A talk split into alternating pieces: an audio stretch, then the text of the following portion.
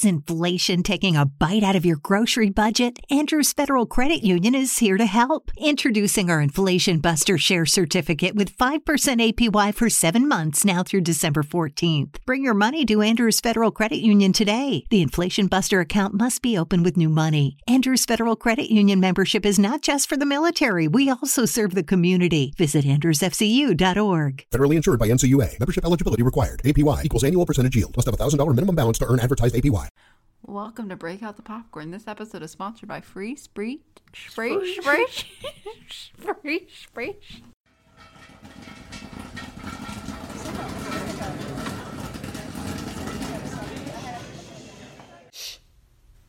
Okay, so after like a fit of laughter and Connie sounding like Gayle from Bob's Burgers singing her heart out to driver's license, let's go ahead and get started.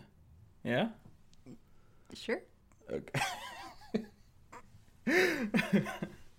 so how are you doing today? Um. Well, it is ten minutes till my bedtime, so um, you know, real good. How are you doing? I'm I'm doing better now. I was in a very bad headspace and yeah, I left work and I started to feel better. Shocking. I think everybody who listens to us now believes that my work is a toxic environment. My work is a toxic environment.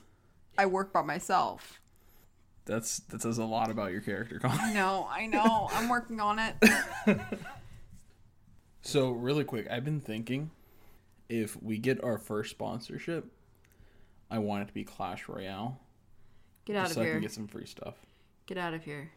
No, it's probably gonna be that idle miner game because you will not stop posting on Facebook about it. Is it actually showing up? Yes. it notified me Rico Jamot posted a story. Did I become somebody's mom? Yes, Rico, yes. And I was like, what is Rico posting on his story in the middle of a work day? And it was join me in mining and I was like, what the fuck, Rico? Yeah, I mean, stock markets are up, so might as well get into mining gold and coal on Idle Miner. on your phone. Yeah, so I mean, I can go ahead and connect my Idle Miner to our Facebook page and then just have our fans Get out of here. jump on my thing Get out of here. and boost my gold through the roof. And then we can get our first marketing deal. Okay, yeah. That that's gonna be that's the plan. I mean, that's just personally something that I've been thinking about doing is getting our first sponsorship. So if anybody out there wants to sponsor us, AMC, I heard your stocks are going up. GameStop. GameStop has nothing to do with us. I mean, yeah, but I can talk about video games. Okay. All right, all right, all right. You ready? Ready? To check this out. oh okay. no. Are you looking for an action-packed video game this summer? Go ahead and get Mortal Kombat 14. It's the same old shit from last time, just different colors. How's that? I love that. Did you really? I love it. See? It's your announcer voice. There we go. GameStop. Hit us up. Um, what else? What else? What else? So I know it's still kind of early. Okay. We haven't called them kernels in a long time. So hi, Oh. kernels. I'm sorry. Okay. Um, but I want to come up with T-shirt ideas soon. Okay. Yeah, we'll work on that. Absolutely. Do you guys have any good ideas? Feel free to let us know. Email us. We're finally posting on Instagram. I posted a picture about what house would Scarface be in. I remember that now. okay, yeah, so I forgot to post the rest of them. I didn't secretly mouth out to you. What the hell did we post on the Instagram? What did we post on the Instagram, you old man? um, what did we post on the Instagram? Sonny boy. Well, you're not a Sonny I'm just boy. sharing my my idle miner link on my Facebook story. Bro, I just get on Facebook to play the games. It's fine. You I- got the new iPhone. Can you update my apps for me, son? Okay, but to be fair, I used to play Tetris on Facebook all the fucking time. Me time. too. I think that's how like we flirted in the beginning. I think that is how we flirted in the beginning. Yeah. Yeah. Whoops.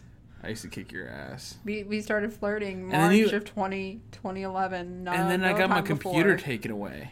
Damn. And then you started playing without me, and then you started getting better, and your rank was always higher than my rank because you played so often. Look, as a teenager, I was um This is why me and Connie don't play games together, by the way. yeah, as a teenager, I was very much a I have to win every single thing. I'm not like that anymore. Y- yes, you are. No, I'm not. I just have to be the best at every possible thing I can do. Okay. But I don't have to win every game, you know? Right. So I don't play Facebook games. I don't play games in general anymore.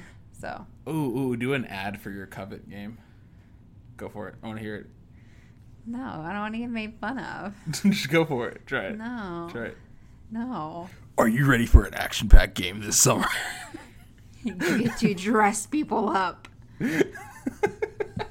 Join my fierce fashion house as we rally to win the prizes.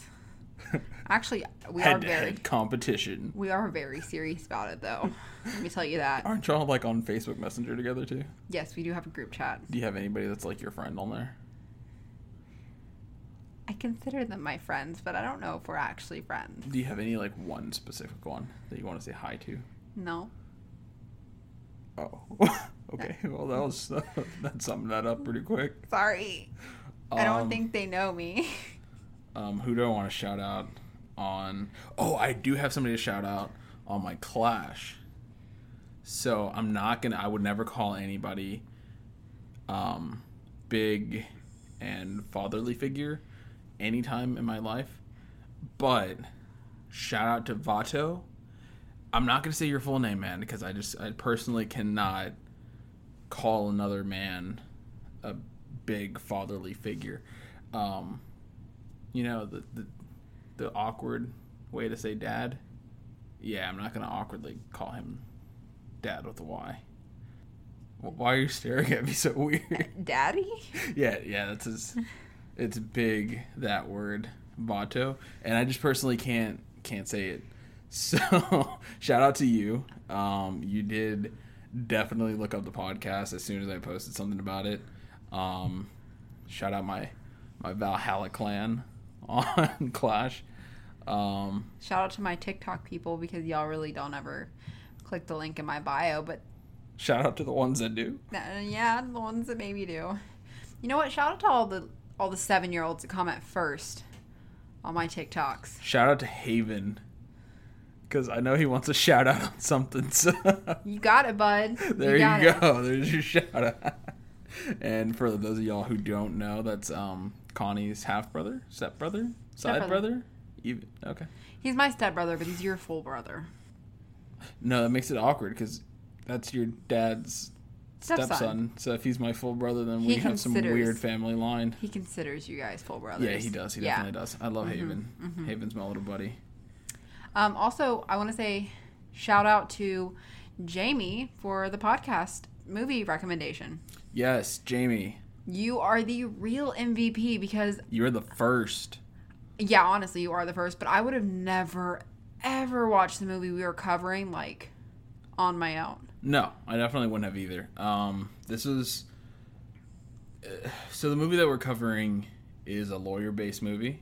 A lawyer Um, kind of like I would It's- consider in the lawyer film movie. I think it's more of like it's it's a documentary type movie, but it's not like uh you don't hear from people that were directly involved in it.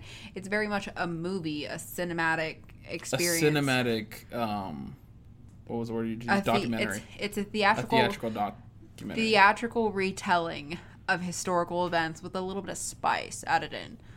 but I'm the old man, right? Look, I'm just a I'm a I'm a storyteller. Okay. All right. But enough. so it it's actually a really really good movie. It's the Trial of the Chicago 7 because we haven't said the name yet. It is a Netflix Mm-hmm. I want to make like a big grand gesture to say the name, but I okay. Do your do your grand right. gesture. So the movie that we are covering is the Trial of the Chicago Seven. I love it. You can find it on Netflix, which is a very interesting streaming platform. Oh, I thought you were about to spell it out. I thought you were about to say you can put it on Netflix, which is E uh, E. That's how you spell Netflix, huh? N E T F L I X Netflix.com or you can find it on your smart TV or telephone. through Netflix.com. I just called it a telephone. I meant cell phone. Fucking old man. it's this portable computer. We're doing device. this thing called a podcast. It's the the pod. It's being cast into the cloud. People can listen to it. Apparently, it's like radio. Why is your old man voice so good? I don't know. I can't do accents, but I can do an old man, and I can do a New Jersey accent. That's Do about New it. Jersey accent. Show them your new you- your no, because I feel like somebody from New Jersey is gonna listen and be like, "I don't fucking sound like that, you little bitch." They're just really intense. It scares me. Okay, really quick. We have a new mini fridge. I don't know if you heard that popping sound, but holy shit! Thanks, Tori. Why did it make a popping sound? it keeps our drinks cool as we I was trying to say like as we keep ourselves quenched while doing a podcast, but no, it just came out weird. Yeah, it definitely did. Yeah, that was sorry. sorry. this episode's actually really fun. All right, so last trial- shout out. Last shout out. Oh, So shout out to Tori for keeping our drinks cold while we keep our minds hot. and my pizza rolls frozen. Thank you. It also keeps your pizza rolls to yourself You were not wrong. because you've been trying to hide them from everybody. Look, it's just because y'all can eat anything. I still have that COVID taste. I So still have I only taste too. Yes, but I only eat cheese. You can eat three meat without any issue. That's true. Exactly. So, anyways, um, back to the movie. Geez, Slappy McGee, you want to slap another mic? That was my bad. That was my bad. But back to the movie. Trial of Chicago Seven. Phenomenal movie. I am gonna need you to stop slamming your elbow onto the desk. though. I know. I need to like lower my voice too because I heard myself play back and I was like, oh, that's really fucking loud. So, um, this movie it's available on Netflix. Netflix. It's a Netflix original. Is So- it a Netflix original? Yeah, so you can't Oh. find it on Hulu or anything like that. But it is well worth it. Yeah, and I've been telling a lot of people. Um, like I said, this isn't a movie that I personally would have found and been like, yeah, let me go ahead and watch this. And like you said, it's not a movie that you would have found and been like, hey, let's watch this. But after watching it, um, I definitely want to watch it again for like a second time, just to like Yeah. find different things. You know what I mean? Yeah, And then I have been telling anybody who will listen to watch to it. watch it. Yeah. So I've told like I think five coworkers and like maybe three random people on the street. But um, Actually, he hasn't been doing that because COVID. We don't talk to people on the street. I can talk to them through a mask as long as I enunciate and yell. Yell across the street, "Hey, have you seen Chicago Seven? You should watch it. It's on Netflix. You're welcome." Trial of the Chicago no Chicago Seven Seven. Hold up your hands. Yes. Yeah, that's I knew I knew That it. was that was beautiful. You're welcome. It was a whole cinematic masterpiece. I was very confused about your skit, but you know what? You pulled it together and I'm proud of you. Look, I do TikToks. I, I that's I speak in skits now. Okay. Can't stop. so, in this movie, it's we're gonna tell you kind of who the Chicago Seven were, kind of why they were on trial, the plot of the movie. It's a little bit hard to say this is the plot of the movie because it's about real events. So the movie is kind of them retelling what happens and you kind of seeing what happens.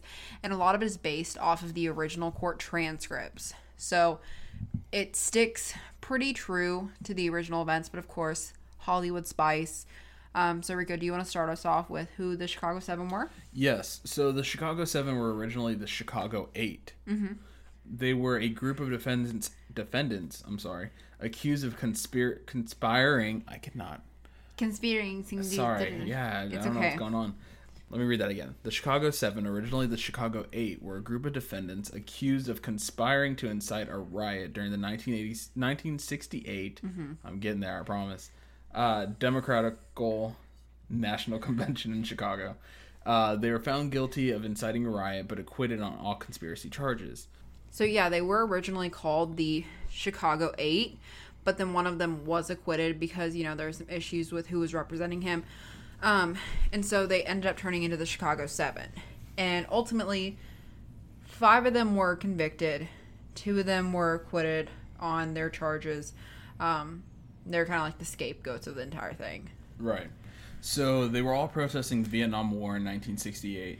Um, it was for the Democratic National Convention in Chicago, but violent clashes with police led to riots, over 125 fires, 210 buildings being damaged, and over 650 arrests, and possibly a few deaths. So yeah, there was a lot of damage being done, and a lot of it was kind of prompted by the police. So the riots weren't necessarily like, oh, protesters were just being violent and stuff like that. They clashed a lot with the police, and that's what led to all this violence. Right. Is they had permits to be in the park, but then the mayor of Chicago was like, I don't want anybody at the Democratic National Democratic National Convention to see them. Like I mm-hmm. don't want them to be around when this happens. So he was like, "Hey, everybody has to be out of the park by a certain time."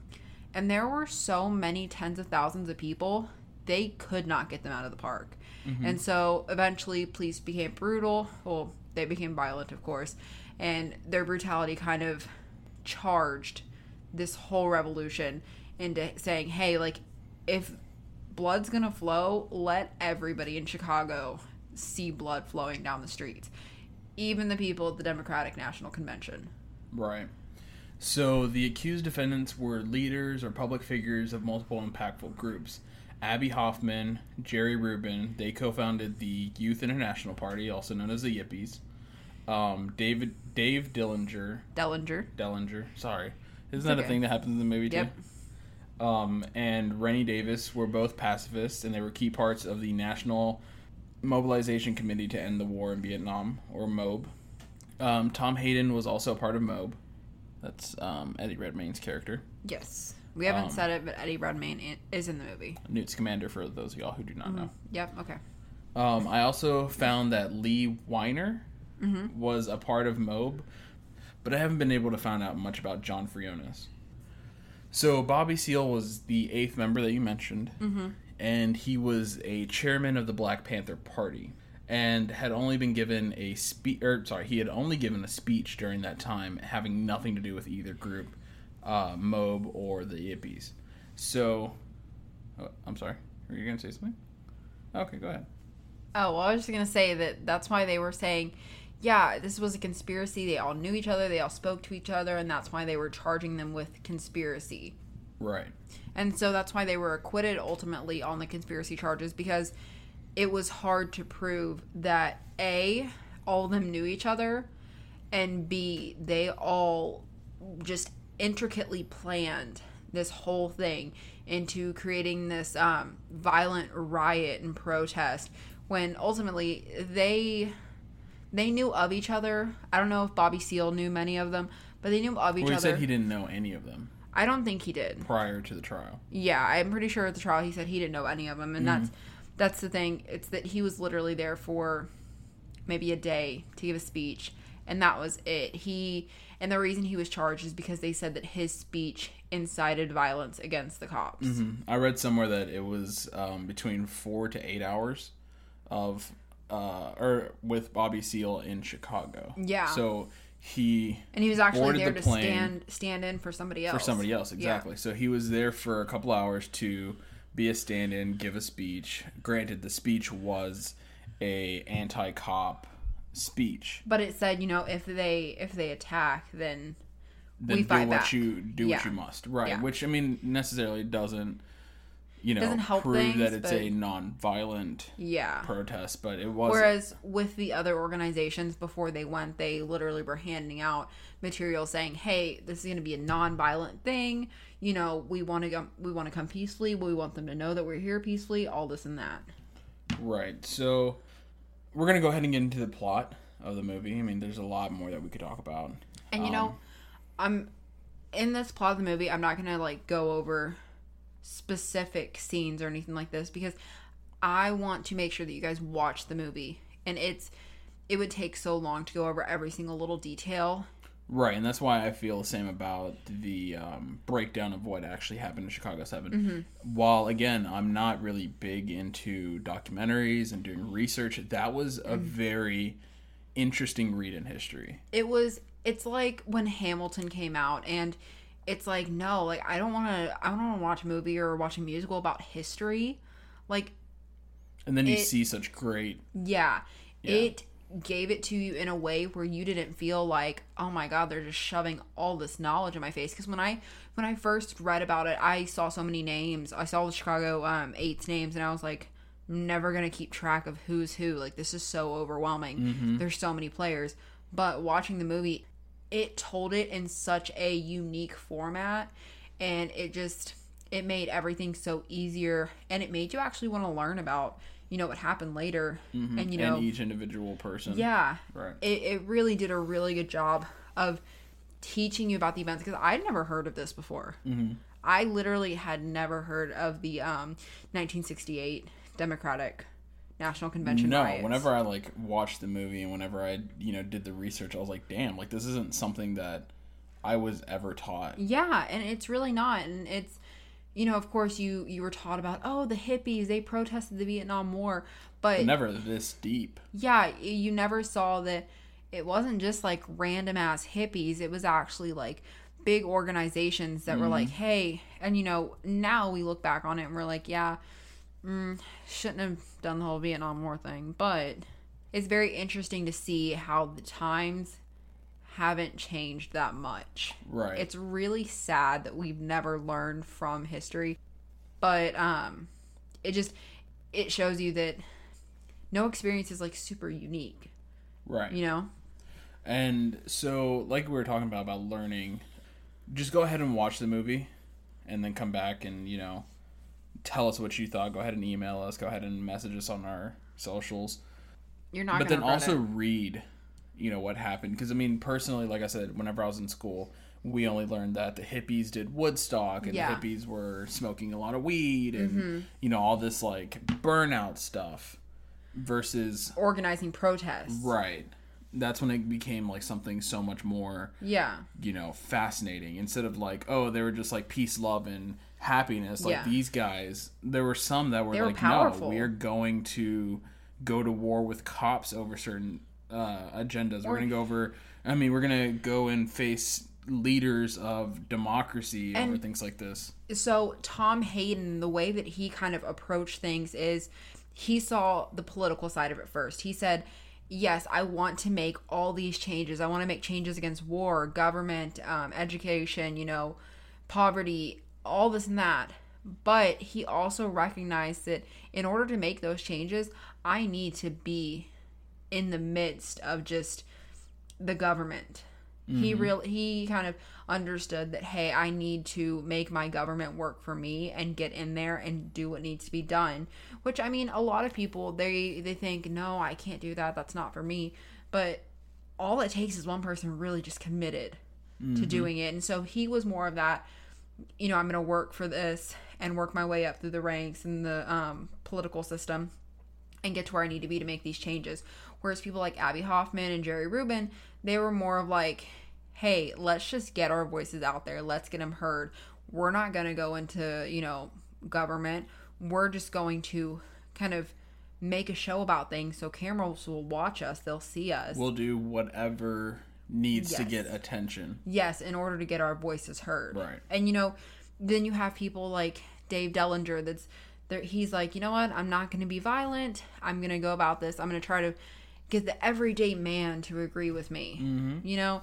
And it's just all these groups work together and they didn't see eye to eye on everything, but they all had a common goal in the end, and that was to end the Vietnam War Right. and they wanted a candidate that understood that and that's why they protested the democratic um, national convention because they wanted a candidate who understood hey we don't like this war this war was very very unpopular mm-hmm. And the guy that was nom- nominated hubert humphreys he really didn't oppose the war Right. so that's why they were like, you know, all up in arms because they were like, no, we want somebody who knows our feelings on this. So that's why we're gonna go. We're gonna protest in front of the um the area. I forget what it's called. The, park? amphitheater. Yeah, oh, the the amphitheater. amphitheater, okay. That you know where the nominations taking place. Mm-hmm. We want to make sure that they hear us and they know we're here and we're not silent. So I mean, it's just very interesting to see all these different groups just unite on one common subject. Right. And I mean, it was a very beautiful history lesson. I mean, from you Yeah. and the movie. Um, Thank you. But it definitely makes you think along the lines of yes, you are a single person, but even a single person can spark something bigger. Yeah, and all like every every huge huge movement movement was started by a single person with their ideas, Right. good or bad, ultimately. Mm-hmm. But you can do so much. You know, Tom Hayden went on to be reelected multiple times in government after this. You know, Right. Jerry Rubin and I think Abbie Hoffman wrote books. You know, Granted, they got arrested for yeah, years. you know, but it's just it goes to show you that no matter who you are and kind of what you're doing, there's going to be somebody that will see you and appreciate what you're doing. Mm-hmm. You know, they're going to be like, yeah, like as long as you're taking charge in your life and you're being like, this is what I want to see. Be you know persistent about persistent about what you want as long as it's like you know good. Don't be persistent about the bad things. You know, forget them. But as long as you have that will to essentially be the change you want to see in the world. yeah. You can do it. So I've always wanted to say this, but if anybody wants to send me the book that uh, Abbie Hoffman wrote called "Steal This Book," if you can find it, I would be ecstatic to That- read it. That would be pretty cool. Yeah. So, this movie, um, like we said, it shows both the trial part of the events and the actions that led up to the trial. So, we meet the Chicago Eight as the trial begins, and throughout testimonies, retellings, we see the events that took place months prior. Because, of course, they charged them, and then the trial didn't take place until like six months afterwards. So, we see the Chicago Eight preparing to go to Chicago, them voicing their plans that the events will be a peaceful protests against the Vietnam War. And spurred on by heavy heavy police presence, brutality and violence against the protesters, and the attempt to silence thousands of people, police and protesters clashed in multiple standoffs. So after a particularly brutal standoff, the seven, you know, quote, ringleaders were arrested and charged with conspiracy, intent to incite and riot, and more. So Bobby Seale was also arrested, although he wasn't participating in the protest because they said a speech he gave incited violence against the police. So during the trial, we find out that the judge was extremely biased towards the prosecution. And he doesn't hesitate to hand out contempt of court charges for every little thing. So, for example, the defense they submitted 51 questions kind of you know to see if the jurors had any biases against their defendants. Mm-hmm. And so you know some of them were like you know would you ever let your your kid date a yippie or marry a yippie or you know do you have any family that's you know related to police officers or anything like that? Out of 51 questions or 54 questions actually the judge only allowed one question. What question was that? Are any of your family members like are you related to law enforcement? Wow. out of 54 questions only one was allowed. And you know he kept saying oh bobby seale is represented by this one lawyer. And they were like no like he's not. Bobby seale has his own lawyer through the black panther party. He's not represented by the rest of the chicago sevens lawyer. Mm-hmm. And the judge refused to accept that and so, in the end, Bobby Seale was given a mistrial, and five out of the seven people arrested were charged with inciting a riot. So, everyone in the defense served time for contempt charges, but ultimately the convictions were overturned and they were never retried. So, the contempt charges they ranged, but the five out of seven that were charged with inciting a riot, they served at least two years for their sentences before they were like, hey, um, so actually the judge was pretty fucked up. and the the question To say the least. yeah. And the questions part where, you know, he threw out so many, that's actually what led to the convictions being overturned. Because another judge looked at that and was like, yeah, no, he shouldn't have done that. Like, you gave them a very unfair trial. And I think the trial lasted for, if I'm not mistaken, a year or so, right? I know, I knew it was a, um, I think there was 150 something days, so half a year, I think. I don't think it was a full year. I think trial I read prep, somewhere. trial prep. I didn't Probably think- extended yeah. that. Okay. Yeah. But um yeah, and see the thing is is the movie makes it seem to be a very short short kind of thing, a short trial, Mm-hmm. and it does skip around and say like trial day 151 and stuff like that. Um so it does do that. So sometimes you get the sense that it is much, it takes place in a much shorter time period, but it actually took place over quite a while. So I'm not going to get into specific details about, you know, the whole thing because it is something that you really need to watch. But um, during the trial, they called in a lot of witnesses, undercover um, police officers and FBI agents that they sent in. And we're going to tell you about some parts that kind of Hollywood put their little bit of magic into in stylizing this movie. But ultimately, most of it is going to be um, going to be fact. Breaking news. I'm sorry. The the trial actually lasted five months. I was wrong. So half a year, 151 Yeah. days. Yeah. Okay. So I mean, that's. I want to say that's pretty long. I mean, I've never gone to court, but Can yes, you imagine like being the one, the pe- the person on jury duty for six, five, six well, months? that's that's a thing. So, um, I did read that, and again, please watch the movie.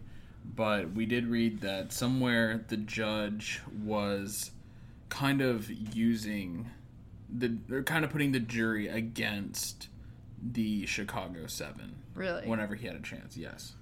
Yeah. I mean, he, he. It was just his whole character was very Shady. Yeah, and they said, you know, in the end, of course, you get those little title cards about what happened to the people afterwards, and they said, um, in a what is it, in like a poll, 78% of all Chicago lawyers said that this judge, like, was not fit for his job. and I'm no lawyer, but I did read. Um, so Bobby Seale, remember the Black Yeah. Panther Party guy? He was bound and gagged Yeah, in the trial for three days Yes. out of the five months that they were in there. in the movie because he kept speaking up and saying like I want to cross examine this witness and the judge was like no like you're not going to or he'd say hey my lawyer's not here this is a this is a um what is that word I, I can't think of it off the top of my like head either. I know what you- you're talking about. yeah though. you can't be you can't try me without proper lawyer present, yeah. absolutely and so his lawyer was actually in the hospital um due to gallbladder sur- surgery and he the couldn't make it for. well, the judge refused to postpone the the. Trial. But granted, I think he was severed pretty early from the trial because I was gonna say five months. He should have been long recovered. Right, right, Yeah. definitely. Um, It doesn't so say it wasn't he was really the full five months of the For trials, him. but uh, yeah, for him. But um, yes, his lawyer was undergoing gallbladder surgery, Mm-hmm. and so he was not represented. Um, the movie did glorify Bobby Seale a little bit and try to make him look more like a good guy ish. Um, but he did have a lot of outbursts um, during his court hearing. Granted, I mean, you also have to understand this is a black man being tried. Railroaded at this point. Right. Well, not only that, it's everybody else was out on bond. The other seven were out on bond. Um, but Bobby Seale was kept in prison during this entire time because in Connecticut, him and a group of others were charged with, um, I think, conspiring to murder. A police uh, officer. Yeah, yeah. But ultimately, he was acquitted of those charges too. He was found innocent Mm-hmm. um, from those charges too. But he was the judge was like, you know what, you have this other charge, you have this other case going on. We have to keep Um, you. Yeah. Yeah. Yeah. So I mean, I understand why he is so upset. Mm-hmm. I I don't think that you A know. lot of misrepresentation. yeah, yeah, and he was just being railroaded by the judge. The judge, like I said, couldn't get it in his head that hey, he's not being represented by this other lawyer just because the lawyer sitting next to him doesn't mean that that's his lawyer. Right, but what I was trying to say earlier was, um, what was the name? It was Kunstler, right? That was Mm-hmm. Yeah. the name of the other lawyer. Okay, so at one point, uh, when they had him bound and chained And they- gagged. and gagged, um, they were like, "No, like this is wrong. You can't do this to somebody. This is inhumane. Mm-hmm. Yeah. Like, this is not the same times that we were in before." Blah like blah. and he said that you're literally treating this courtroom like a medieval torture chamber. Right. Mm-hmm. And so that's what Kunstler said. And the judge defended it by using like some random Mm-hmm. like backwards Like um court case that had already court happened. case yeah, that already happened that said like if the person didn't want to be represented or didn't want to go to trial you could force them into trial whether it be bound and gagged Yeah, or something along those lines like i said i'm not a lawyer but it was very like ass backwards. and that's what led to his mistrial like him being severed from the rest of the group is because they were like look you already you already made him the jury's gonna look at him and be like He's a martyr. yeah they're gonna look at him and they're gonna be like yeah this man was bound and gagged in this courtroom Yep. like And you- he had no lawyer present. And you still sat there and questioned him. You Yep. still, you know, pressed forward with him. You still argued with him. Mm-hmm. So at the end of the day, like there's nothing like before it gets worse Yeah. on his part and our part, yeah let's just go ahead and let him go. And I do want to say in the movie, it shows um, Fred Hampton, another really um, kind of important Black Panther member. It shows his death by a cop. It shows his death as kind of being the action that spurred Bobby Seale into making these really just big outbursts mm-hmm. and ended up getting bound and gagged and chained for all that. But um, actually, Fred Hampton didn't die until after he was already severed from the trial. Mm-hmm. So the movie kind of And it had no no actual proof that he was there for the uh, yeah trials. Yeah, so it, it kind of that's where the Hollywood drama kind of comes into it. I guess to kind of give you a reason for that, but I mean, a lot of it is straight from the actual court transcripts itself. So as we said previously, the film has I mean, as amazing as it is, it had a bit of Hollywood spice thrown in. Not a cocaine joke. but uh, that being said, there are a few things that we wanted to mention, um, like we did earlier, that was fact versus film. Yeah. Um, so the take the hill line that Tom Hayden uh, said, if you've Tom seen the Hayden film, did yes. not say it. I thought. Oh no He no no was no! in He was he was jail. in jail for it. No, it was a it was a random member of the crowd that shouted it. I wrote that down after. I it's just okay. didn't read that ahead. It's okay. Um, so in the movie, a protester decided uh, that he wanted that the cops had him pinned on at every corner, and so he yells out, "Take the hill!" And it's a thus random. meaning right, it's a random person in the crowd. Yeah. Um, thus meaning that they were going to clash with the police in order to Like, leave yeah. the park. Yeah, like run up there and take this statue that's up there. Mm-hmm. And so, what really happened was that the cops were not waiting for them. Yeah. At all. It wasn't until the protesters started climbing the monument in Grant Park that the police showed up. Yeah. And So essentially, they took the hill, and that's when the cops showed up. the cops were like, "Hey, you can't have this hill. I'm going to take it back from you." Yeah. But um but yeah, that that scene is kind of, you know, Portrayed with movie spice. it was heavy Hollywood spice. heavily um fictionalized, but it did show a lot of the violence cuz I think they used um clips from the actual Oh, the tear gas and all that. yeah, they tear gas them, they beat them with their um their nightsticks, things like that. And that you can even look up pictures online to see this happening because it was Mm-hmm. not a um it was not something that was very hush hush, you know, nobody knew about it. There's Right. very well documented evidence of it.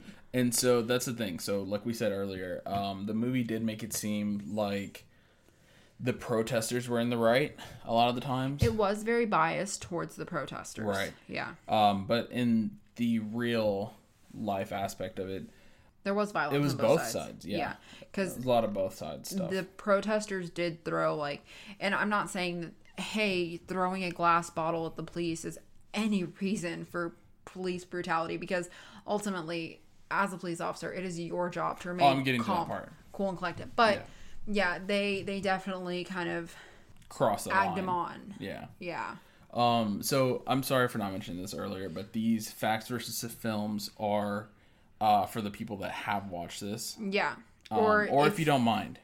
Yeah, I mean, if you want to listen to it, just so you know, kind of going into the movie, like, okay, well, whenever I see that part, it might not be something that actually happened. Right. And a lot of it doesn't play super, super, super important roles.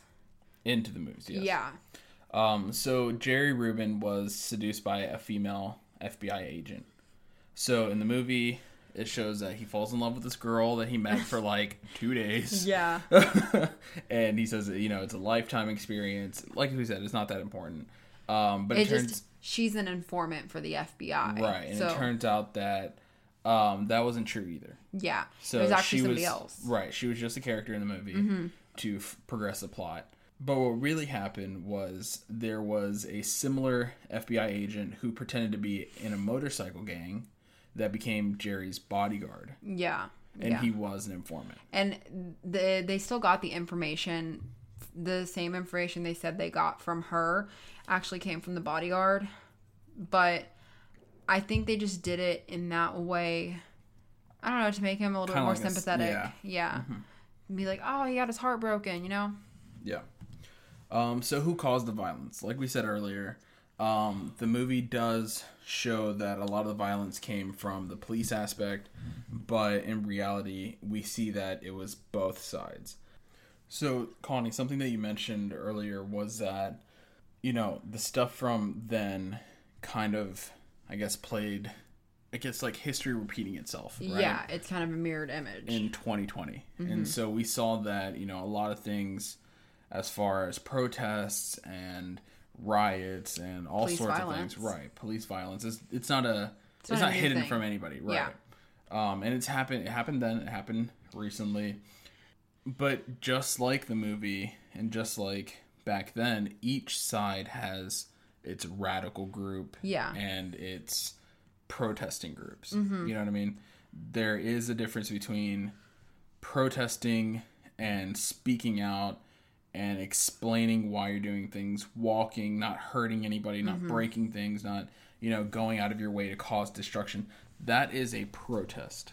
Yeah. on the other hand, where you are hurting people and, you know, burning things and breaking things, that is a riot. yeah So we want to be completely clear. We are more on the side of the protesters, mm-hmm. not the side of the rioters. Yeah, and I think I think a lot of the times too, even people who are intending to protest, mm-hmm. they can very easily get Changed. yeah because of the actions of another side. Like mm-hmm. you can have people that egg each other on on each side, but I think if you see like let's say I was at a protest and I saw you throwing a glass bottle towards me. Now I'm I might be a peaceful protester and you might just be defending what whatever you're trying to defend. But if you start violence then you have to also understand that sometimes people are going to meet violence with violence. It might not it Right. might not be right. Mm-hmm. Definitely It's easy to make. It's easy to make it to where f- you fight fire with fire. Yes, absolutely. And I'm not saying that you should never do that either because ultimately you don't want to just lie down and let them beat you. Right. I mean, that's never Never, that's never something we want to do. Right. Yeah. It's I mean, it, it's very, it's very complex. situation, right? And I don't want to speak Yeah. too much into it and like seem like we are rooting for anything necessarily, but we do have our opinions that we will keep to ourselves. You caught me. you, caught, you you saw the mouth starting to open and you're like, we're gonna keep it to ourselves. Right. I mean, we, We, can s- only make so many people on Facebook mad. No, no, no. And I'm not saying it in that sense. I'm saying it in the sense of, you know, I'm not going to say violence is the right thing, But I understand. but I understand. And I'm not going to say that, you know, being peaceful isn't another option as well, but I understand. And look, ultimately, all you really need to know about how we kind of view things, if you don't know us, you don't know Rico. He's a black man. So, um, in this house, black lives do matter. True. And Connie is white. And, Black lives still matter. right. So thank you. You're welcome. I don't want anybody to be, um, I don't want anybody to be confused on where we stand. No, no, definitely not. It's not something that I want any confusion on. Okay, so back to fact versus fic- Moving on to fiction. this movie. right before we get into a very heartfelt conversation. Um, so we're going to talk about the cops' viewpoint on this, Okay. um, because I do. Again, I'm not saying cops are bad. Not all of them are bad. Um, there are some good cops. I know a good cop. Her name is Jordan. Love you, Jordan. You've been my best friend for a while now. Um, so I do understand some of their points. So I want to cover, you know, their Yeah, standpoint. kind of. Yeah. Um, so bottles of urine were thrown at them, feces, bricks, and they even found spiked golf balls that were thrown at cops during these riots. Um, so it becomes a question of what came first, the chicken or the egg? Yeah. Who started the fight, the protesters or the cops? And so again, you know, there are things that we saw recently that happened back then as well, where cops were taking off their badge numbers, their name tags, and mm-hmm. stuff like that, so that they couldn't be identified when they were beating these hippies and protesters. Absolutely. And so, I mean, like I said, Or them what came first? taking an overreaction into hey we need to subdue these three people Mm-hmm. um, let's tear, gra- tear gas the entire park Right. it i mean it then becomes you're hurting innocent people in the process of trying to take down you know these extremists We already spoke on Bobby Seale, so you know, whenever you get to that part, yes, that did happen. Uh, the movie showed it for a couple of minutes, but it was actually three days of the court hearings. Um, Richard Schultz, which was actually a very phenomenal character in the movie. yes he was not like that in real life No. So I want to get that out in the air. Um, we love Joseph, Joseph uh, Gordon Levitt. Love him. Great actor. Phenomenal. But fuck that lawyer. honestly fuck the real lawyer Yeah. because he was called like a bulldog of the government. He would go after you no matter what. And Joseph Gordon Levitt's character, him playing this character, made him seem like, you know, I understand what they did. And it made him sympathetic in the sense of he might not agree with them actually going after these people. Um, and he has a, a sense of right and wrong. And he kind of feels sorry for them but in reality, the real lawyer had zero problem going after the protesters and their lawyers in court. Connie, you did mention the contempt of court. Yes, he gave out so many, I think 160 something contempt of court charges, either 140 or 160 something contempt of court charges, all for the defendants. Do you want to read off? Oh, no, you can. You can. Oh, well, I don't know how you wrote those notes, so I was gonna let you go ahead and do All that. right. Well, um, so Dave Dellinger, he received 29 months and 16 days on 32 counts of contempt of court. And which one was that? That was the pacifist. That's the bald guy, right? Yes, that is Okay. the bald guy. Um, the one that kind of appeals to the everyday man. Mm-hmm. So he um he has the most contempt of court charges. Um, 32 counts for him. And this is based on the real life counts, Yes. not the movie counts. Yes, the real life Okay. counts. Um, so Abbie Hoffman and William Kunstler are tied. So Abbie Hoffman received eight months for 24 counts of contempt of court charges, and William Kunstler, the lawyer, actually received the longest sentence.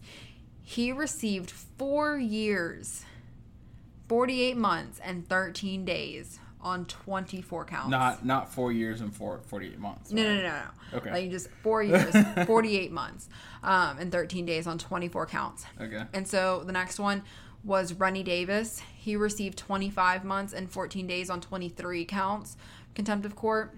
So next one is Jerry Rubin. He received 25 months and 23 days for 16 counts. Next is going to be Leonard Weinglass. I don't know if we ever actually brought him up. He was also the attorney for the Chicago Seven. Him and William Kunstler were um, kind of as a team. They were defending them. So Leonard Weinglass received 20 months and 16 days on 14 counts. And then Thomas Hayden, he received 14 months and 14 days for 11 counts. Going on, we have John Froines, 5 months and 15 days on 10 counts. And then we have, I think, our last one, right? Weiner? Yeah. What's Lee Weiner received two months. I don't know months. how you remembered everybody's first name. I am so proud of you. Thank you. Two months and 18 days on seven counts. So he actually got the least amount of time um, out of anybody. So it was Weiner and Froines were actually the two that were acquitted. Um, they had, I think their charges were um, kind of showing people how to make uh, Molotov cocktails. They were showing them how to um, create these incendiary devices. They were used as kind of not scapegoats because scapegoats necessarily they take the fall for things but um they were used as hey so it's gonna look the jury's gonna feel bad if they convict everyone So they're to gonna let the jury Yes. or not the jury, but to make the judges and the Well- court look better. kind of kind not the judge necessarily but to be like hey yeah we didn't convict them all for going against the government see these two got off these two didn't get convicted Right. they're kind of used as a oh no they're fine look at them they got out you know they listened to us so it kind of like softens the blow. Yes, exactly. Yeah. So instead of saying, "Oh yeah, every every member of Chicago Seven was convicted, um, and now they're in jail," you can say, "No, no, no, no, no. Only five of them got convicted. Two of them were acquitted. Mm-hmm. So they served the least amount of time, um, of you know, compared to everybody else." And then six of the seven defendants um, remanded to jail received haircuts in the Cook County Jail. So, um, John Kifner of the New York Times actually reported that Dave Dellinger did not, and all the others were shorn of their long hair for what jail officials announced were sanitary reasons. So, you know, hippies are known for their long hair. Right. That's It's all a whole was gonna say. thing. Yeah. They um they actually forcefully cut all their hair. Which is very fucked up. Yeah, it's it's very much crossing a line. Kind of like a um like adding salt to the wound. Mm-hmm. Like, yeah, we're gonna arrest you, and to make it even worse, we're gonna cut your hair. And that's the thing. So whenever I was looking at the photographs of a lot of these guys, Yeah. especially like Abbie Hoffman, mm-hmm. his hair was really long. I do want to say though, Sacha Baron Cohen, Was amazing. we did not we mentioned Eddie Redmayne, but we did not mention him. He was phenomenal. And for those of you who do not know who Sacha Baron Cohen is, That's Borat. That is Borat. Yeah, that's Borat. That's Borat. Um, Borat. That's um, Bruno. I think was he Bruno? No, he wasn't Bruno. I don't know. I didn't watch But he did a lot of like He's known Ali being- G. Yeah. like he's, known, for making like funny. like these parody type of characters. Yeah, and for him to go into such a dramatic role and just completely nail it. right. Especially with his accent. His accent was very, very heavy. Yeah. like you know his Borat Borat Yeah. accent, but like that's not even his real accent. Yeah. His real accent's like very like He's British. yeah. But I want to say a couple, actually, I think a couple of the actors, four of the actors in this movie were British. Mm-hmm. So I think they all did a really good job with covering their accents, except for Eddie Redmayne. You can kind of hear it peeking through a little bit. Really. You just a tad I heard it was bit. Sacha Baron Cohen in the beginning. Really? Like whenever he was doing his stand-up comedy Oh, yeah, yeah. you can kind of hear his accent kind of crack in Just a tad bit. just a, t- a tad bit. But like, again, you know, everybody did a phenomenal job with their Massachusetts, Chicago, Yeah. accents But- and stuff like that. you know, I think in this movie, since they did read kind of, they created the script straight from the transcripts of, you know, the trial, there are so many just iconic quotes in this movie and just iconic scenes that happened that were real scenes. Mm-hmm. Like for example, when Abbie Hoffman and Jerry Rubin, they they just like to fuck with this judge. Right? Oh, They- man. They knew that they knew, hey, we're going in here and they already know we're guilty. Right. Like this trial, Tom Hayden took the trial very seriously. He's like, no, we want to convince them that we're not guilty, blah, blah, blah. and Abbie Hoffman and Jerry, Jerry, Rubin. They they're like, were, no, it's a political. yeah, they're like, look, we they already know we're guilty. Yeah. There is no need for us to actually sit in here and take this trial seriously because they know they're going to convict us on anything they can. You know, let's make sure they remember who this is about. And remember, they will do anything to get a camera on them and get, to get an audience. Right, to hear, you know, what Exactly. the message is. Exactly. So they actually wore um, judge robes into court one day just to fuck with the judge. And when the judge, his, you know, take those robes off, Sonny. Because, you know, he was a fucking. He was a judge, and so them being the defendants wearing judge robes is kind of like a disrespectful. di- yeah, it was a Yeah. very disrespectful moment And so- for him. when he when they took him off, they were like, "Yeah." He's like, "Take them off," and you know they're like, "Yeah, we'll take them off." So they took them off, and they had um police uniforms underneath, Yeah, just to be assholes. Just to be like, "You know, you wanted us to take them off, so you know." So now, now we have this on, Yeah, and, and, it then you just- can't really tell them to take that off because they didn't have anything else on. Yeah, no, because he was like, "Do you have clothes on underneath?" And they're like, "Yeah, we do." He's like, "Okay, didn't take them off." And well, I mean, they follow directions. Yeah. But I think they were right in this case, where I mean, no matter what, they would have found him guilty. Mm-hmm. It wasn't a trial about who's right or wrong. It was a trial, like Abbie Hoffman said, they were being put on trial for their thoughts. Yeah, they didn't. Oh, actually, I don't want to say the quote because I don't want to get it wrong. Can you read the quote of like what he said about the thoughts? Yeah, give me one second. Let me go to IMDb real quick. So time to um, go ahead and pad this. So um, yeah, like I said, it was a really good movie. Um, you should watch it. You should get your grandmother to watch it. You should get your uncle to watch it. Your dad to watch it. Your mom to watch it. Maybe you don't have family members, so you can Okay, get your you ready? There we go. All right. Okay. Um, let me see. So, William Kunstler, the lawyer, said, Do you know why you're on trial here? And Abbie Hoffman said, We carried certain ideas across state lines, not machine guns or drugs or little girls, ideas. When we crossed from New York to New Jersey to Pennsylvania to Ohio to Illinois, we had certain ideas, and for that we were gassed, beaten, arrested, and put on trial.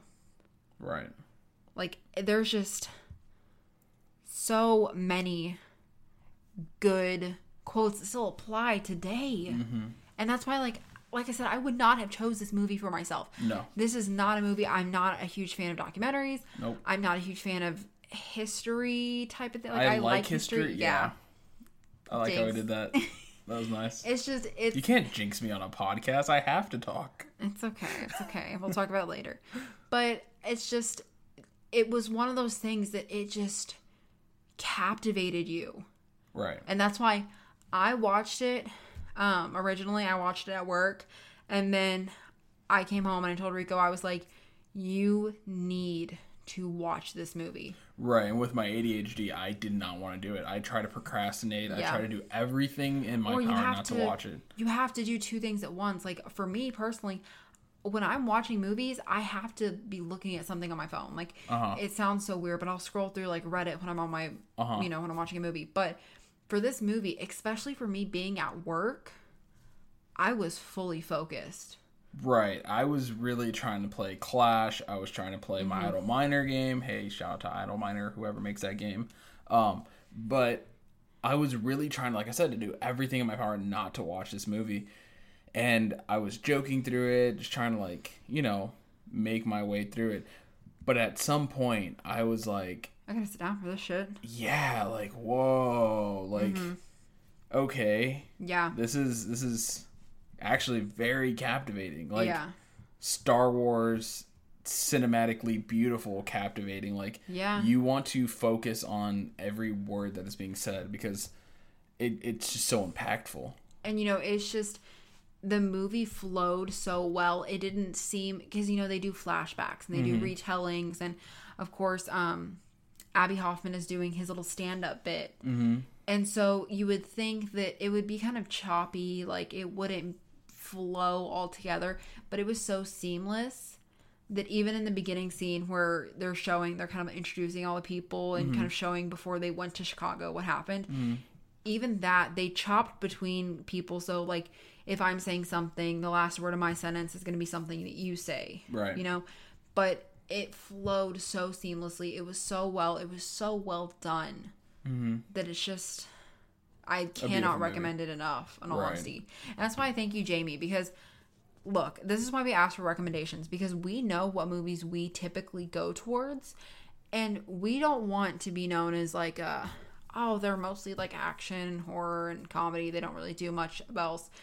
we want to expand Oh yeah, our, our palette. minds yeah Yeah. yeah because i mean that's why that's why we ask everybody for suggestions because we want to know what movies out there we might have overlooked we might have saw them on netflix or hulu and just went you know what I It don't doesn't know. have anything. It doesn't look interesting. Like I don't want to. I don't want to hear about like a a law movie. Right. And I'm sorry, I don't mean to cut you off. I know fine. that you're going on on something that I wanted to cover um, after we finish the movie, but the movie is so good that I have to keep talking about it. No, you're good. So you you talked about the um, the scenes with Abbie Hoffman doing his stand up, mm-hmm. but if you pay attention, his, he says something about his his you know stand up comedy thing. He's like, it's not stand up. Mm-hmm. It's not. I, I don't remember what he said word for word, but basically, when you're watching it, you see that it's it's him being funny, but he's using something that I learned. I always wanted to be a stand-up comedian. That's something that I did want to do. Um, but his stand-up was used to tell what's happening in real life. So he was making jokes and light of you know the situations that were happening, but only so that people can digest it better Yeah. and Yeah. that's something that I believe um, Liza Shlesinger said, or Chelsea Handler, I forgot who it was. Um, but basically, they say that comedy, dark comedy, isn't so that it can hurt, but so it can shed light on a situation in a blanketed way Yeah. to make you feel a little more accepting of it. You know what I mean? Um, it kind of helps you progress. It helps you understand. It kind of like helps you cope with how dark things can be. And so he was actually telling the dark things that were happening in the court cases, in the courtrooms, you know, what's happening in the streets.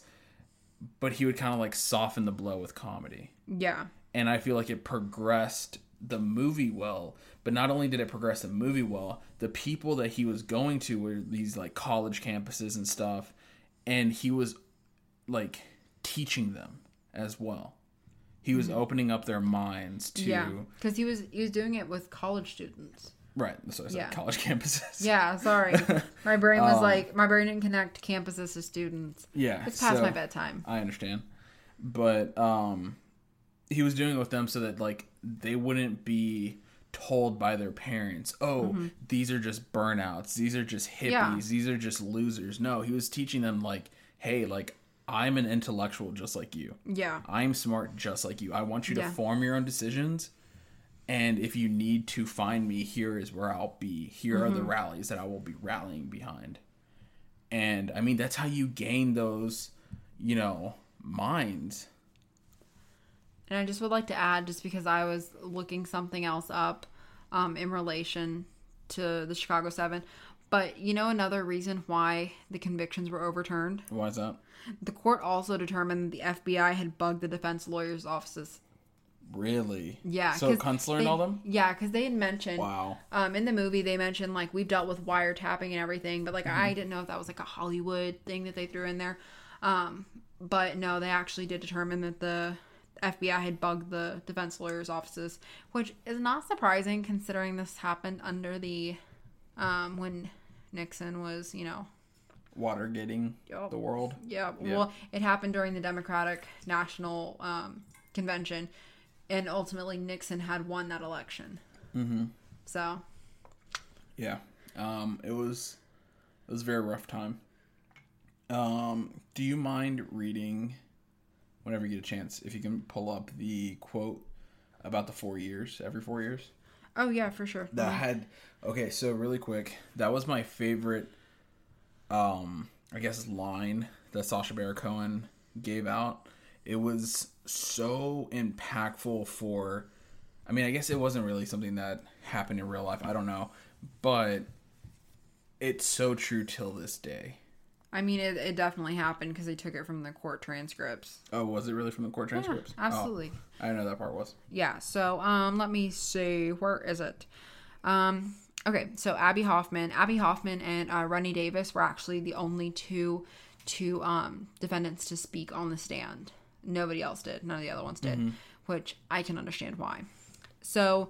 Abbie Hoffman said in 1861, Lincoln said in his inaugural address, address, when the people shall grow weary of their go- constitutional right to amend their government, they shall exert their revolutionary right to dismember and overthrow that government. And if Lincoln had given that speech in Lincoln Park last summer, he'd be put on trial with the rest of us. William Kunstler said, So how did you overthrow or dismember, as you say, your government peacefully? Abbie Hoffman, In this country, we do it every four years. And for those of you who do not understand, sorry, I wanted to leave that moment of silence just for you know the people that did get You it. to for- contemplate. right, let it marinate. Um, but for those of you who still don't get it, what he's saying is we systematically destroy, or not really destroy, but we We go cause- against each other. Yeah, we cause an uproar. We cause a split, you know, between our country every four years that we elect a president. Yep. And that is exactly what we were talking about earlier. I wanted to bring it back into a full circle because the stuff that we saw in 2020, the stuff that we saw in 2016, you know, was a giant split of our nation. Yeah, and I mean it's it's really tough to kind of hear that a lot of people had been keeping some ideas to themselves for so long that they finally felt that it was kind of okay to like say things that just no human with any decency should be saying. Right. You know, and it kind of goes both ways. Mm-hmm. But I'm sure you guys can all read between the lines. Like right.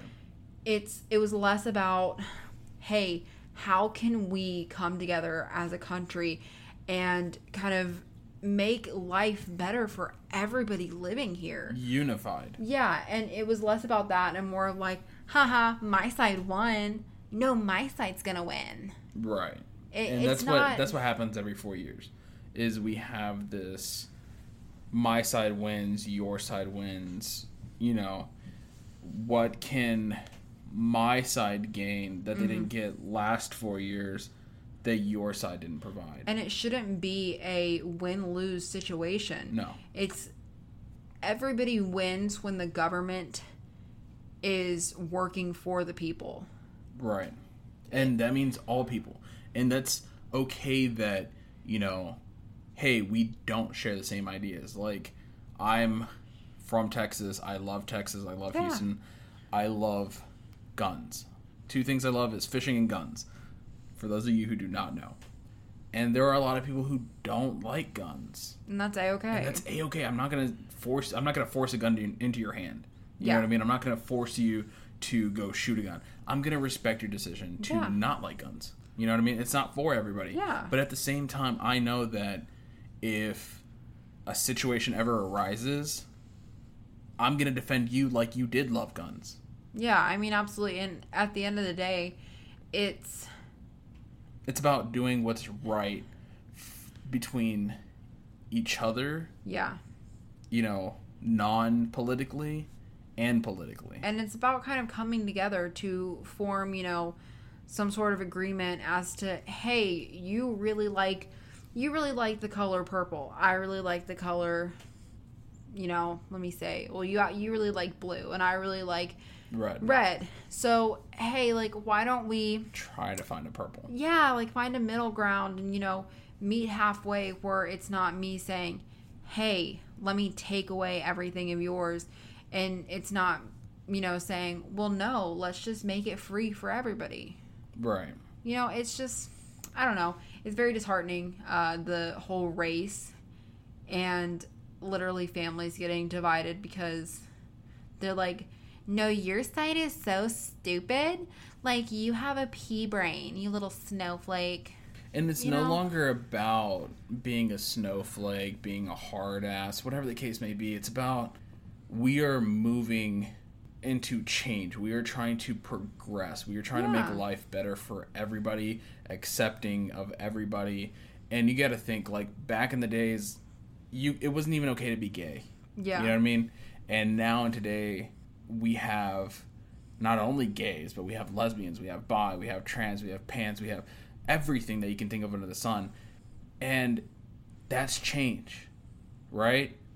And back in the day, a black man couldn't even look in the direction of a white woman. Yeah. And to this day, we are about to get married next month. Dear God, don't say that. It's terrifying. but, But no, like, it's, but race is still something that we are dealing with. This is something that we are still fighting. and you, people have to understand that it's not that, oh, well, we have to be politically correct now. No, ultimately, the thing is, is be a decent human being. Right. You don't have to be PC all the time. I mean, does it help? Yeah.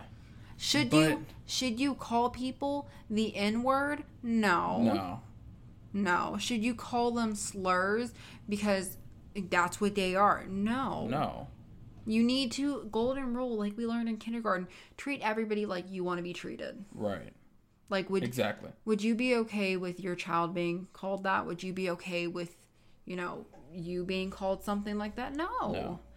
Like it's just be respectful. I don't I don't really quite understand the issue with being respectful. And you know, if it doesn't hurt you as a person, I don't care. No. Like if if what you're doing, if you decide to wear a blue shirt tomorrow, does it affect me? No.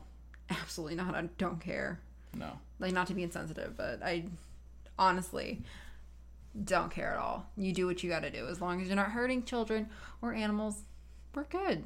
And so that we can get back to the ending of this podcast Whoops. and wrap everything up. Sorry. Um, we're just gonna go ahead and say that we are running for president of the podcasting world. Oh, I was gonna say, don't put that pressure on me. we are both running as uh, co-presidents, dual presidents of the United States. Oh, aye, Cap, we can do that. First, President Connie, President Rico. first husband, wife, Presidency. absolutely. but I mean, ultimately, to wrap up this, oh, I thought that was wrapping it up. no, like we thoroughly enjoyed the movie. Yeah. We absolutely recommend it. If you if you never watch any movie that we talk about on this podcast, Watch this one. at least watch this one until we come out with It doesn't another matter episode. if you agreed with what we just said, if you disagree with what we said. If you want to be a bigot, go ahead and be a bigot Email and me. watch the movie. Email me. If you want to be PC 100%, PC Master Race, if you want to be that, I mean, watch it. Like it's you will such a good movie. enjoy it and you will find something Interesting. new and interesting. Uh, old, new, and interesting. honestly. Um, so yeah, I mean, that's ultimately. I'm pretty sure you can guess that we lean a little bit more toward towards the protesters side of things. In the movie. Yeah, I mean, In real life, even kind of in real life. in real life it was very it was very uh It was hard. very gray. Yes. only because where we are today we And weren't only born that- in those times Yes. to know where Yeah. and what happened Granted, we should have asked. but I couldn't ask my parents. i definitely couldn't ask my parents my mom was in mexico my dad was in panama so no i don't think they had anything to do with Mom and Dad, did you guys remember what happened in Chicago in 1968? my mom would be like um i was just born I think your dad is the same age as like. my mom is older than my dad Yeah, I think your dad's the same age as my parents. yeah no my dad's a little bit older than you. When was he born? i don't remember what year he was born but my mm. dad's like 51 52 Oh no, my parents are in their 40s. No, my dad's actually turning 50 this year. Yeah. So I think my dad's just a little bit older than your dad. But still, they were children. They don't remember. Yeah. So I mean, And unfortunately, like I, I don't have any grandparents to ask really. no.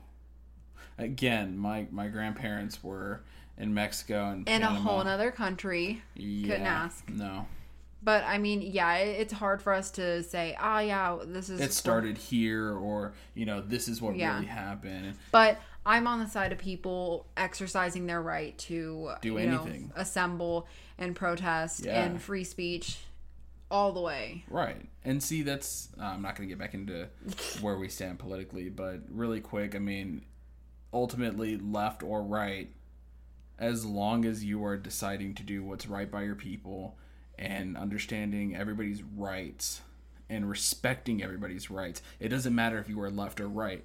At the end of the day, you are respecting the rights of another human being. And you do not have any right to storm the Capitol. I just want to let y'all know that. It may be for the people, but it's not It's not for you, babe. for you to run up in there and fuck shit up. Just want to Hey, say, it's the first time I cussed this whole time. I'm so proud of you. It was definitely not the first time I cussed. Uh, true. you know, I cannot get through 30 minutes without saying something. Yeah. Unless I'm at work. In which case, I would never cuss in front of my customers. Ever. Ever. You know, I, I think I cuss more at work. Weird. Yeah. It's because you got to relate to all your like, All my macho men. yeah. That I you work, work with. a bunch of like older guys that you have to like stump for. Yeah. Have that guy talk. Yeah. No, I, I have a bunch of women that I'm like, hey, oh my god, how are you doing older today? woman too, right? Is your demographic older or younger? It's all older, baby. Yeah. Those southern belles. Get out of here. Get out of here, or those wannabe southern belles. Coming in in your denim shorts and your flip flops, being like, I have great legs.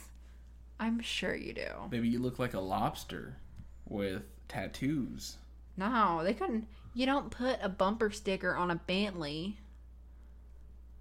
I'm talking about the one that made fun of CNAs. Oh, oh my He like doesn't even tan with y'all anymore. Oh my god. I Okay, saw, so for the record, I was getting my CNA license. I'm sorry, I know like we're supposed to be wrapping things up. no, and she but I have said to tell the story. she said no. Th- that's a job. She had said some shit. Well, I wanted to explain what CNAs Okay. were. So CNAs are uh, certified nurse assistants. So Mm-hmm. basically, like the people that take your blood temperature, like the people that do like blood al- temperature, bl- not blood, pressure, and pressure temperature. temperature, You know, sorry. two and one there. Um, but you know the ones that see you first before the nurses get to you and before the doctors. they do all the you. gritty shit. Yeah, like they wipe your ass, they clean, Shower you. Yeah, like they take care of older people. Like those are the like. The backbone of Yeah, oh my god, I love CNAs. Like y'all do God's work, but. Jeez, this lady was like, "Yeah, um, that work isn't for our kind." She told me that she told didn't. Connie that. She didn't know Rico at the time. She didn't. She never saw a picture of him because you know Nope. no. And she, I I can't say what she said, but you can definitely say it. Um, she said that it's not for our type, meaning The white people. white people. it's for the blacks and Hispanics. No, she didn't even say Hispanics. Oh, just, just No, blacks? homegirl. No, homegirl said it's for the blacks and the Mexicans. Oh yeah, You you Yeah, know yeah. you know they're really really educated when they're like they refer to every Spanish speaking person as they're Mexican. Yeah, and so Or when they refer to every Asian person as them damn Chinese. all right. We live in Texas. So those those wannabe Southern belles that have Mm-hmm. tattoos that are fucking fried like bacon. Ah. Yeah. I saw her nipples way too much. Weird. I don't have. She would always wear these see-through shirts, and her big, big. Boobs. I did see them too. Yeah. Yeah. I did. I definitely saw her nipples. Also, I. Facebook stalked her at one point, and She her, had them posted on. Facebook. no, her um, her ick daddy had painted a picture of her. I'll show you. It's really disgusting. Gross. Um. So anyway, let's wrap this up. Okay, yeah. Sorry for the really long episode. Well, it wasn't really long episode. It was just me ranting Very a lot. informative episode. Yeah, sorry for anything. sorry for not having a popcorn related title. It's just I really felt this episode was not the one to have one on because it is kind of a serious. yeah. I mean, I think I think our like more serious movies and our very um serious topics tend to take a better toll on us. Yeah, like it, it takes a lot to. I want to make sure that we're doing this right. Uh-huh. I want to make sure that we're giving you know credit to the people that were involved in this story. hmm And the people that you know brought us to the story Yeah. So once again, thank you, Jamie. for the seventh time. Honestly- thank you. I will continue to thank you for that movie. That was an amazing movie. and thank you for really listening to us from the start. Yeah. Shout out to you. Shout out to all the other people that have been there from the start. Yeah. Kathy, um, My dad. your your mom. my mom. My mom listens to it like all the time. I know. Sometimes I just hear her like downstairs just moving around and I can hear us talking in the background and I'm like, is she listening to the podcast? She loves it. my best friends, Markel, Ronnie, um, all you guys. All Shout out to Tori. She probably won't listen to this because she doesn't listen to podcasts. But um, thanks for sharing us on your Facebook. I really Well, appreciate it. Tori, if you made it this far, um, thank you. Just for being a good friend. For being the best. Yeah. All right. Well, feel free to find us on social media. Like I said, we're posting on Instagram now, so you know, big step. Um, One day we'll get to TikTok. eventually. Twitter. We have the names reserved, but Yeah. I just haven't got around to it. Um, so it's Break Out the Popcorn on Instagram, Facebook, TikTok, uh, not Twitter because we don't have a Twitter yet. I'm gonna definitely get it on Twitter. Okay. And then um, you can also email us at breakoutthepopcorn at gmail.com. And if you can, whatever platform you're listening to this on, um, leave us a review. Please, just tell us we're funny. At least that. Like, or just like a five star, you know, nothing special if you don't have to, but we would really, really appreciate it just because, you know, Oh yeah, it would definitely boost my confidence. we're just trying to get this shit out there, you know. I'm just trying to do this full time, guys. So I can't tell y'all anymore that work sucked. I could just be like, yeah, um, You guys are my work. work. You guys are phenomenal. Honestly. I am happy to go to work every single day and bring y'all content. But anyway, um, you know where to find us. We are on all places that you can find podcasts. Yeah, Spotify, Apple uh, Podcasts, iTunes, Well, I said Apple Podcasts. Duh. Stitcher. Okay. Um, iHeartRadio, things like that. And like I said, if you can leave us a review, feel absolutely free to. No pressure if you're going to write something bad. Um, especially, wow, this is the wrong episode to ask for a review on. Yeah. Okay, well, Kind of forced to, to say something nice. So, anyways, raw credits.